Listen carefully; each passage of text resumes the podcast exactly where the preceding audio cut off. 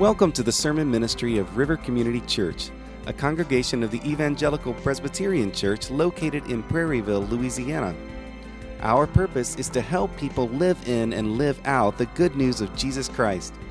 We welcome you to worship with us on Sundays at 10:30 a.m. and to learn more about us at rivercommunity.org.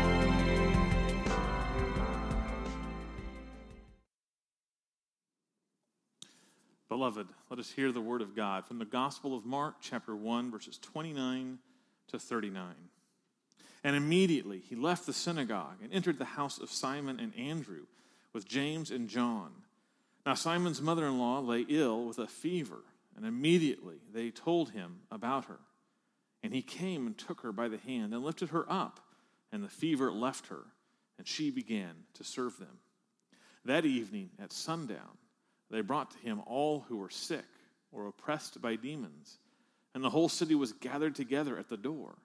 And he healed many who were sick with various diseases and cast out many demons. And he would not permit the demons to speak because they knew him. And rising very early in the morning, while it was still dark, he departed and went out to a desolate place, and there he prayed. And Simon and those who were with him searched for him. And they found him and said to him, Everyone is looking for you. And he said to them, Let us go on to the next towns, that I may preach there also, for that is why I came out. And he went throughout all Galilee, preaching in their synagogues and casting out demons. This is the word of God. Be to God. Amen. Well, the last time I remember being in a situation like this, where I was staring at a camera, was my preaching class in seminary, which means that I only have terrible, terrible memories of this sort of experience. I don't know how this uh, is going to go. We're uh, brand new at this. Uh, we're going to keep working at it each week, trying to get a little better, a little more comfortable with it. So we do hope for your grace. But, be, but given the fact that this is new and that this is the preaching of the word and it is powerful and effective, whether we're in the same room together or apart, let us start appropriately with a word of prayer. Father in heaven, we do come to worship you in spirit and in truth. And that means distance bears no effect on our ability to worship you. We are together in the Spirit. And I pray, Heavenly Father, right now that your Spirit would be searching our hearts drawing our attentions to focus and making us, Father, hungry and ready to receive your word, your nourishment today. Father, make me a refined and pure vessel that I would preach your word and not my own. Edify your people and glorify your name. We pray this in Jesus' name. Amen. Well, we uh, are in strange times. And as I'm trying to figure out what to do with these strange times, I'm also I'm, I'm, trying to balance two things: not ignoring it, but also at the same time trying to to preserve a sense of normalness with our worship. And so I want to continue with our sermon series that we've been going through uh, on the disciple Peter. And I think that we can do both looking at the disciple Peter and grasping our present circumstance at the same time. Last week we saw this as we saw Peter walking on the sea with Jesus, and we got to see the seven assurances that we have when we keep our focus on Jesus. And if you haven't been able to listen to that message, if you weren't here and, and haven't had a chance to listen to it, I do think that that would be a great message for you to uh, get familiar with, to listen. So last week we looked at the assurances, what we have in God. But as I've been thinking about this week and, and how strange it is, uh, there were two things that were occupying my mind. One, how do we make sense of being separate and worshiping together? What, what do we make sense of, of, of this sort of, of circumstance? How do, we, how do we understand it from the gospel's perspective? And also, the second is if, if you're like me and you've just been in your house, you want to know what you can do. And so, this sermon today is just as much gospel centered but it is, is much more focused on what can we do in these present circumstances? How do we live in and live out the good news given what we are doing. As I've been thinking about this issue of, of what it means to, to not be able to worship in the same room, I've been thinking about Dietrich Bonhoeffer's book, Life Together. Dietrich Bonhoeffer was, uh, is probably uh, one of the most, well, he certainly is one of the most significant theologians of the 20th century. Uh, he was a theologian in under Nazi Germany and was one of the few lights of truth at that time. One of his most important books is Life Together, and it talks about the, the importance and the preciousness of the gift of community and of being together. And he says this very early on in the book. He says, It is easily forgotten that the community of Christians is a gift of grace from the kingdom of God, a gift that can be taken from us any day. And those words seem to be very applicable to our present circumstance. Suddenly, the privilege of worshiping together, at least physically, has been interrupted. And I hope that as we go through this time that our yearning for being together as the community of God would grow. But we need to recognize that every Sunday that we have where we get to be together is a gift of grace, something that we can thank God for. Bonhoeffer's words are true and, and they are sad. I would much rather be preaching to you in the room together than apart. They are sad, but I also want us to recognize they are not an accident. What is happening to us, the, the fact that we're worshiping in a new way, the, the fact that you are uh, disrupted in your life is not an accident. This is not the, the, the tragedy of a virus. Jesus is interrupting our patterns for a reason. I want you to recognize that Jesus is in this. Jesus is doing something in this. What for? Well, I, I, it's above my pay grade. It's impossible for me to know entirely. I can assure you that whatever is being done is being done to conform us more to Christ. That the circumstances that we are in are given to us to move us forward as disciples. And I think in that respect, our text today provides insight on what God is doing what Jesus is doing through these circumstances. The text from Mark chapter 1 is uh, basically a day in the life of Jesus and his ministry. And one of the things that we see in Jesus' ministry in Mark chapter 1 is just how active it is, how on the move Jesus is. He is going from place to place. And he, what is he doing?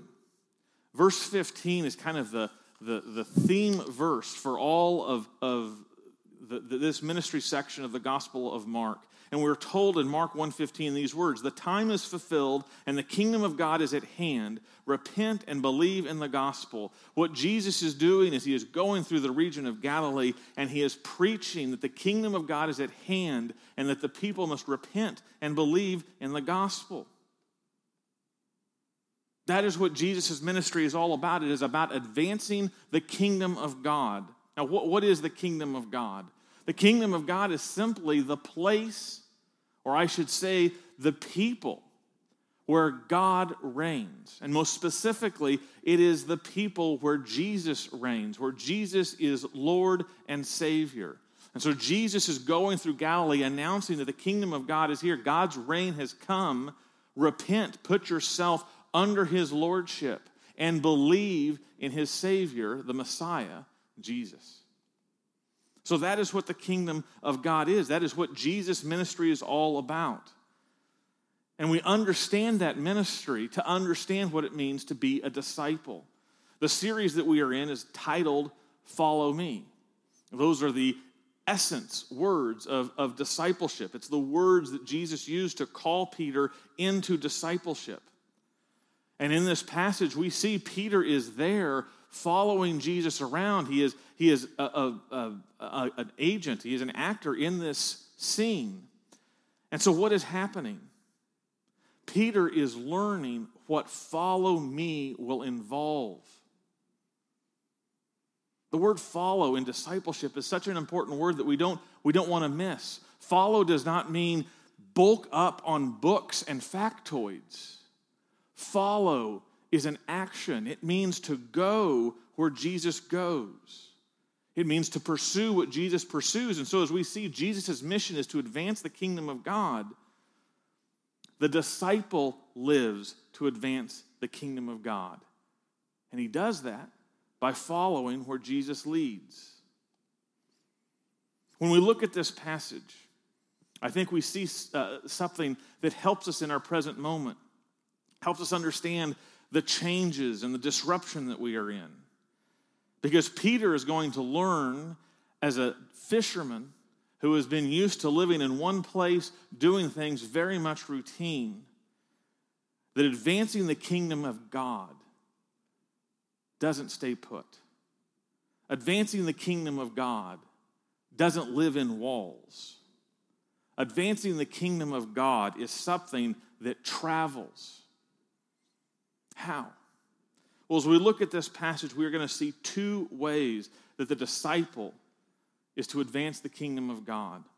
The first, the, the, the, disciple advances the kingdom of God by going further into knowing Christ as believers. We look at verses 29 to 34 to, to see this.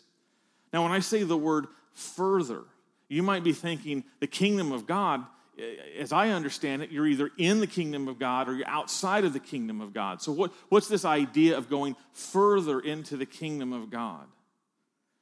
Well, you're absolutely right.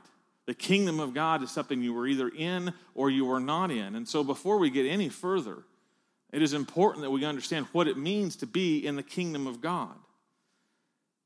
It is important that we understand what is the gospel and that you personally know that you have received the gospel. The gospel is articulated for us in the language of the kingdom by the apostle Paul in Colossians chapter 1 verse 13 and 14 where we are told that God has delivered us from the domain of darkness and transferred us to the kingdom of his beloved Son, in whom we have redemption, the forgiveness of sins.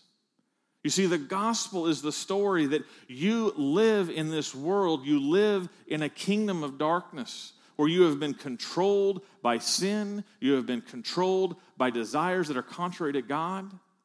You are living in a world that does not love God or want anything to do with God.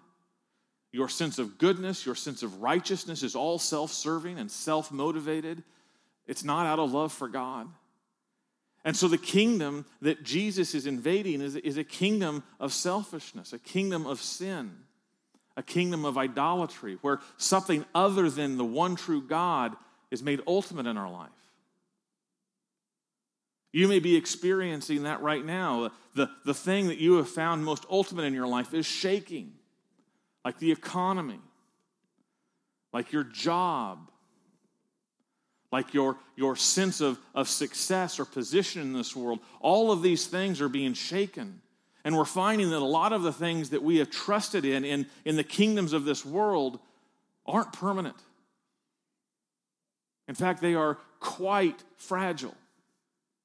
But the gospel tells us that Jesus came to bring in a new kingdom, a kingdom that is permanent, a kingdom that is made of light, a kingdom of God's beloved Son, a kingdom of forgiveness and of redemption.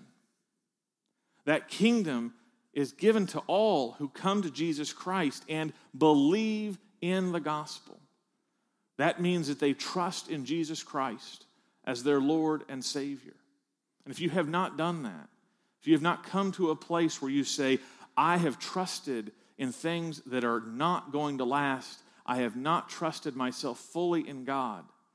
I am a sinner. If you have, if you have not done that, I, I urge you, I, I, I exhort you, please come to Jesus and accept him as Lord and Savior. And these verses will be true. You will have been transferred from this kingdom of darkness into the kingdom of your beloved Son, of his beloved Son, which is to say, you are in the kingdom. But when I talk about this idea of going further into knowing Christ as believers, I want us to recognize that the kingdom is not just like a light switch. Is it on? Is it off? The kingdom is something that we pursue our whole life. We go deeper into it, we experience more of its fullness, we grow in it. Perhaps the analogy of marriage might help. Yes, you are either in marriage or you're outside of marriage, but if you are in marriage, there is a whole lot of going in and learning and becoming one and experiencing life together that is involved in going in to marriage. And so, as we talk about further, I'm, I'm talking about the understanding of, of knowing Jesus, our King, better and better. The Gospel of Mark has the Apostle Peter standing behind it. Church tradition, which is very sound on this point, uh, understands that Mark was a disciple of the Apostle Peter. And what Mark wrote when he wrote the gospel were basically the memories that Peter told Mark about his life as a disciple. And if you understand that and you look at this passage, you see very quickly that it has uh, an eyewitness aspect to it. It, it. it has the flavor of Peter in it. These are Peter's memories. He is, he is retelling us a day of, of uh, early in his discipleship where he was walking with Jesus, and it's vivid to him. Uh, we know that Peter stands behind this because this is the only explanation for why the first miracle that we're told here is Peter's mother in law is being healed of a fever. This shows us, of course, that uh, uh, Peter is, is a, a, preacher just like anyone else. Um, he, he is actually the first one to pick on one of his family members for a, a sermon illustration. But the key point, you laugh just as much when you're here as when you're not here, by the way. The key point is Peter is getting to know his King Jesus. And this passage is showing how vividly he is remembering these initial encounters that shape the relationship that he is beginning with Jesus. What is he discovering about Jesus as he is in this passage as, a, as an observer? He is discovering that Jesus is present. Jesus comes to his house. Jesus is dwelling in Simon Peter's house. Peter is seeing that Jesus is truly powerful. He touches his mother in law and lifts her out of the fever completely. Peter sees that Jesus is full of compassion. We're told that the, a throng, the whole town comes to the door seeking healing and seeking exorcism. And Jesus stays and ministers to everyone at the door. His compassion is deep. And Peter sees that Jesus is in control. When he casts out demons, he has the authority to command those demons not to speak. Now, demons are the most rebellious creatures that exist, and yet they are forced to obey the word of Jesus because Jesus is in complete control. These experiences, these realizations that Peter have, they are the, the, the, the seedbed of what Peter uh, begins to trust more and more in and, and use to understand more fully that Jesus is Lord and Savior. And so when, when we look at this, we see that Peter, as, he, as he's reminiscing and sharing the story with Mark, is showing us that it's, it's this experience with Jesus that still lives vitally to him many years later. He has been going further into knowing Christ, and it begins in these experiences. Beloved, right now, in this circumstance, we can do what Peter is doing we can be going further into knowing Christ as a believers. Beloved, now is the time to be advancing the kingdom in your heart by knowing Him better. In fact, you know what God's primary place for discipleship, for knowing Him is? It's actually not the church building. It has always been the home. The home is God's designed institution for you to grow together as a family, knowing Him. The most famous law in the Old Testament, called the Shema, in Deuteronomy chapter 6, verses 4 to 9, says this Hear, O Israel, the Lord our God, the Lord is one. You shall love the Lord your God with all your heart, and with all your soul, and with all your might. And these words that I command you today shall be on your heart. You shall teach them diligently to your children, and shall talk of them when you sit in your house, and when you walk by the way, and when you lie down, and when you rise. You shall bind them as a sign on your hand, and they shall be as frontlets between your eyes. You shall write them on the doorposts of your house and on your gates. You see, it's the home. God is, has, has created the home where the, the discipleship and the raising up of children to know and love God is to happen most completely. This is an opportunity that we have to, to prioritize and develop a new habit of family worship. Let us not neglect it. Let us make our homes spaces of worship. And so, as I was thinking about how, how could I help you do that, I wanted to bring some resources that I, I would just encourage you. You can get these resources on the internet, you can get them on Kindle, or perhaps if you already have them in your library.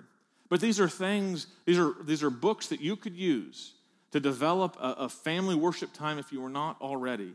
First of all, as we've been using the, the New City Catechism, this is a, a, a wonderful 52 questions uh, breakdown of the basics of our faith. And I hope that you would take advantage of, of using that. You can get an app at newcitycatechism.com to uh, go through those with your family. Another great book is this one by, uh, by J.I. Packer called Growing in Christ. It goes through the Lord's Prayer, the Apostles' Creed, the Ten Commandments, uh, each of those piece by piece to show us the, the essential beliefs of every believer. Again, you can find this on Kindle. Each chapter is about one or two pages long, has a couple questions that you can use to talk about these important doctrines together. I also have really enjoyed Paul David Tripp's New Morning Mercies. There's a devotional for each day of the year that you can use. And then another classic is Charles Spurgeon's Morning and Evening.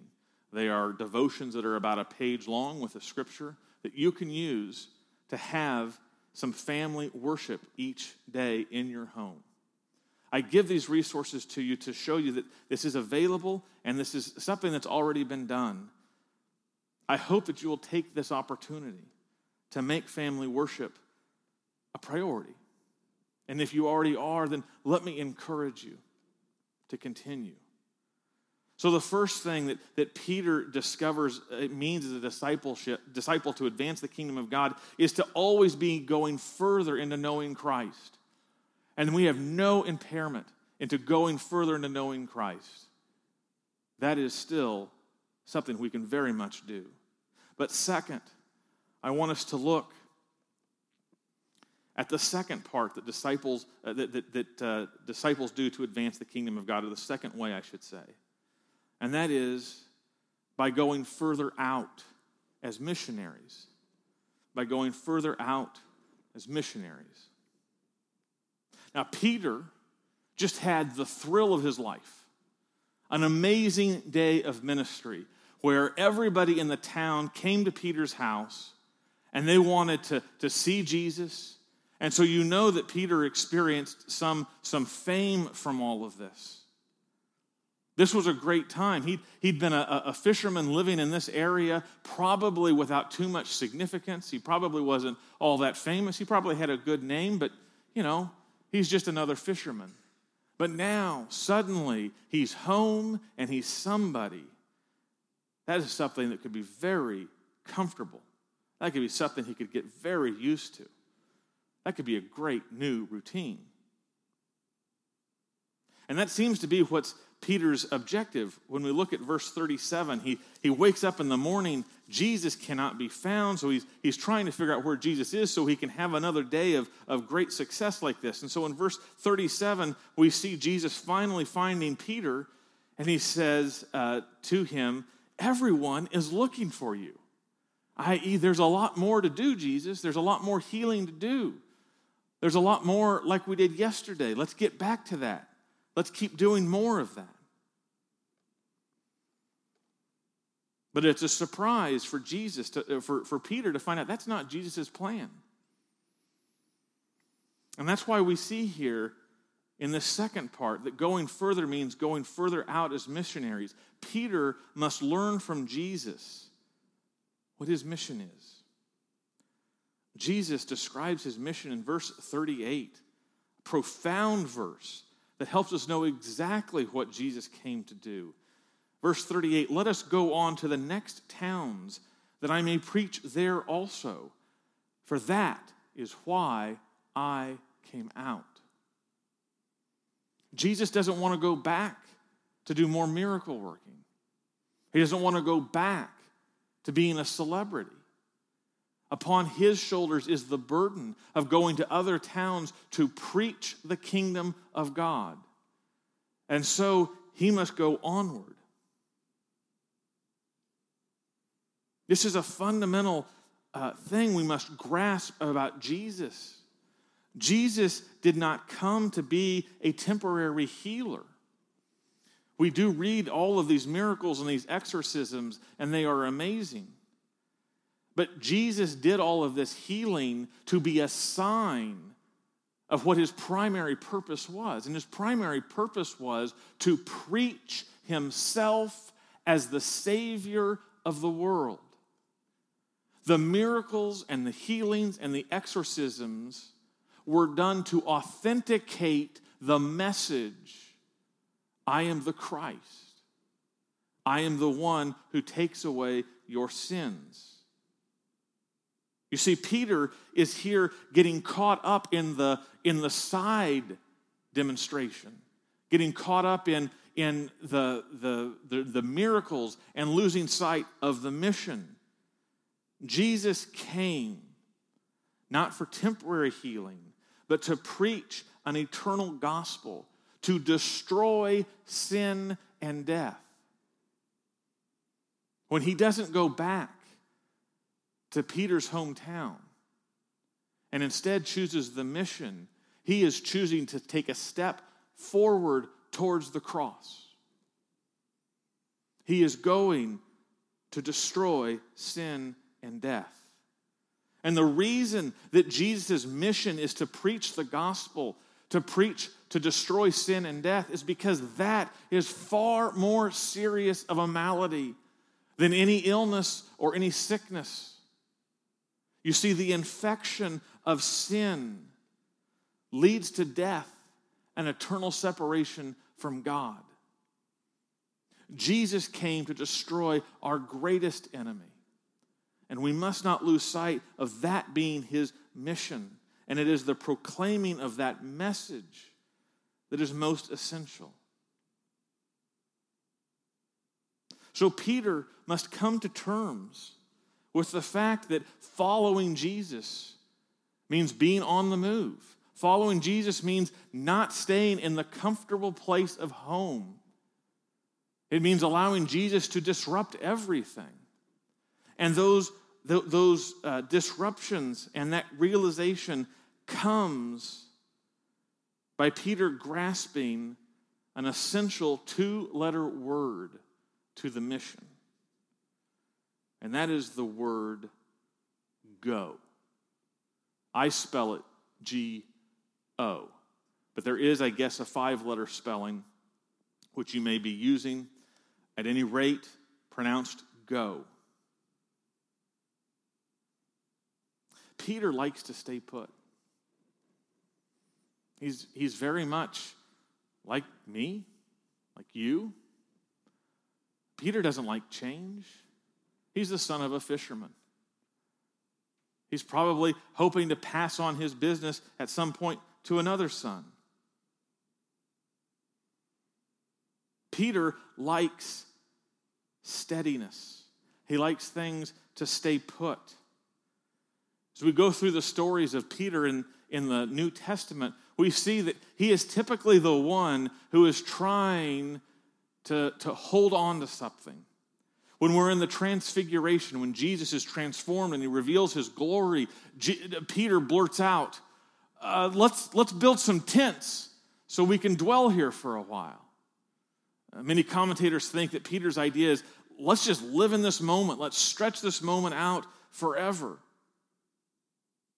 When we go into the, the, the, the, the church days, and it comes time for God's mission to reach out to the Gentiles, and God reveals a, a, vision to Peter to welcome the Gentiles into the fold. He responds to a word of God No, I won't do that when he was being given this, this image of eating uh, foods that were considered unclean. That was God's way of explaining no, it is time to realize that in Christ there is no separation of peoples. But Peter was, was content and settled for a while, and he struggled a great deal to see the mission of the kingdom of God go across Jewish lines into the world. Christ disrupts Peter's settling tendency over and over again by prompting him to go. One of the most surprising ways that Jesus prompts the apostles to go is in the book of Acts, in the eighth chapter. We read seven chapters of the, the young church preaching in Jerusalem and having great success. But the Great Commission was to preach in Jerusalem and to, into Samaria and into the ends of the earth. And at some point, we realize that, that, that those last two parts of the Great Commission are not taking place. And so Jesus actually uses persecution upon the church to scatter the early believers out of Jerusalem to go into Samaria. You see, Jesus used persecution, used something that seemed altogether awful to bring the words go into focus and to help his disciples, Peter being one of them, to fulfill their mission. Beloved, we are all called to go. The Great Commission, Jesus' last words in Matthew, are go and make disciples. And so, as we think about this passage, these things that, that Peter is learning as a disciple to advance the kingdom, and as we think of our present situation, how can we go? What is, what is possibly being told to us in the words go in this situation? How, could the fact that we are no longer able to meet as a community for the time being, part of Jesus calling his church to go? I don't know precisely. But it is possible to replace the mission of the church with church involvement. There are many churches that can turn inward and turn away from the mission of going. A regular church community can become insulated and insulating. Perhaps that is something Jesus is trying to break us out of from finding all of our connections, all of our completeness simply in our church. Because he wants us to go, he wants us to pursue his mission. Perhaps this breaking of, of our regular way of worshiping is a way for us to refresh, to break out of a routine that perhaps has brought upon, upon us a bit of complacency. I was told by uh, our member Lola this funny phrase about Christians being big, fat Bible babies. That's a great alliterative phrase. Are we perhaps guilty here at River of becoming big, fat Bible babies? Have we perhaps taken the mission of going, which is uncomfortable, which causes change, which is unpredictable, and instead chosen to stay amongst ourselves, to stay tight knit. The Christian community is a beautiful thing. But there are really two things about the church there is what's called the church gathered and the church scattered. The church gathered is when we all come together for worship. But another part of the church is when it is scattered, when it goes out into the world. We are still and always the church. We are still and always the people with the message of hope and life. And now, perhaps, because God has, has made a time where we cannot participate in the church gathered like we are used to, it is Jesus' way to say, practice being the church scattered. Beloved,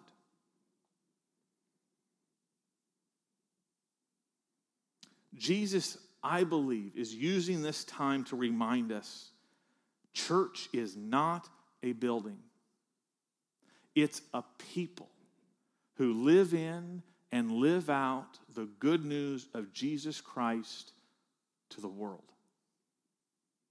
And when we recognize that, we're still able to worship. But now God has reminded us of our mission, and He has placed us in our mission field.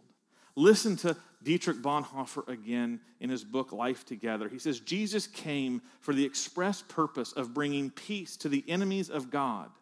So Christians too belong not in the seclusion of a cloistered life, but in the midst of enemies. There they find their mission, their work. They will be the seed of the kingdom of God in all the world. Beloved, right now you are a seed of the kingdom of God in your neighborhood and in your community.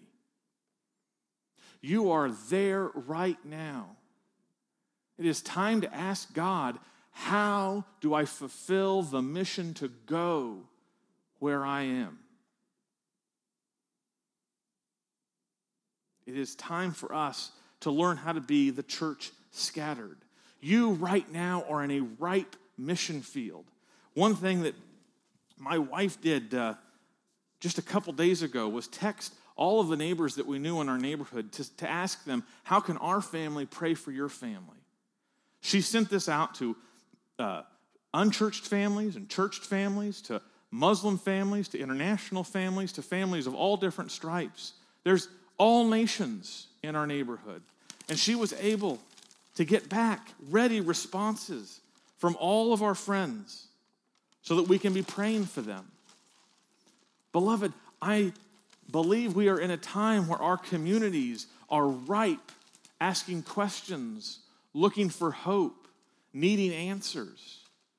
This may be the day and the time, the season for us to reach out and say, How can I pray for you? To break the barrier of a spiritual conversation and to pray for God to give us opportunities. Beloved, reach out to your neighbors, to your friends. Invite them to be part of this worship service. Go into these places. Tell of your hope in Christ. Let me finish with a word of assurance. As Jesus tells us at the very end of the Gospel of Matthew, all authority in heaven and on earth has been given to me. Go therefore and make disciples of all nations, baptizing them in the name of the Father and of the Son and of the Holy Spirit, teaching them to observe all that I have commanded you. And behold, I am with you always to the end of the age. Beloved, He has made Himself known to us. He has all authority we know what to do, and our mission cannot fail. He promises to be with us. Beloved, let us be given to advancing the kingdom of God by going further in to knowing Him and further out in making Him known. Amen. Now, at this time in our service, where we would love to ordinarily be celebrating the Lord's table, we are going to practice another means of grace, the means of grace of prayer, where again we experience that we worship in spirit and in truth. We pray together to our Father. And so we are going to pray the Lord's Prayer together. Join me now. Our Father, who art in heaven, hallowed be thy name. Thy kingdom come, thy will be done, on earth as it is in heaven. Give us this day our daily bread, and forgive us our debts as we forgive our debtors. Lead us not into temptation, but deliver us from evil. For thine is the kingdom and the power and the glory forever. Amen.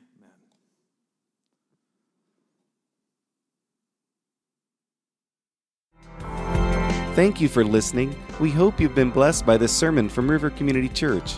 We are a congregation of the Evangelical Presbyterian Church located in Prairieville, Louisiana, whose purpose is to help people live in and live out the good news of Jesus Christ. We welcome you to worship with us on Sundays at 10:30 a.m. and to learn more about us at rivercommunity.org.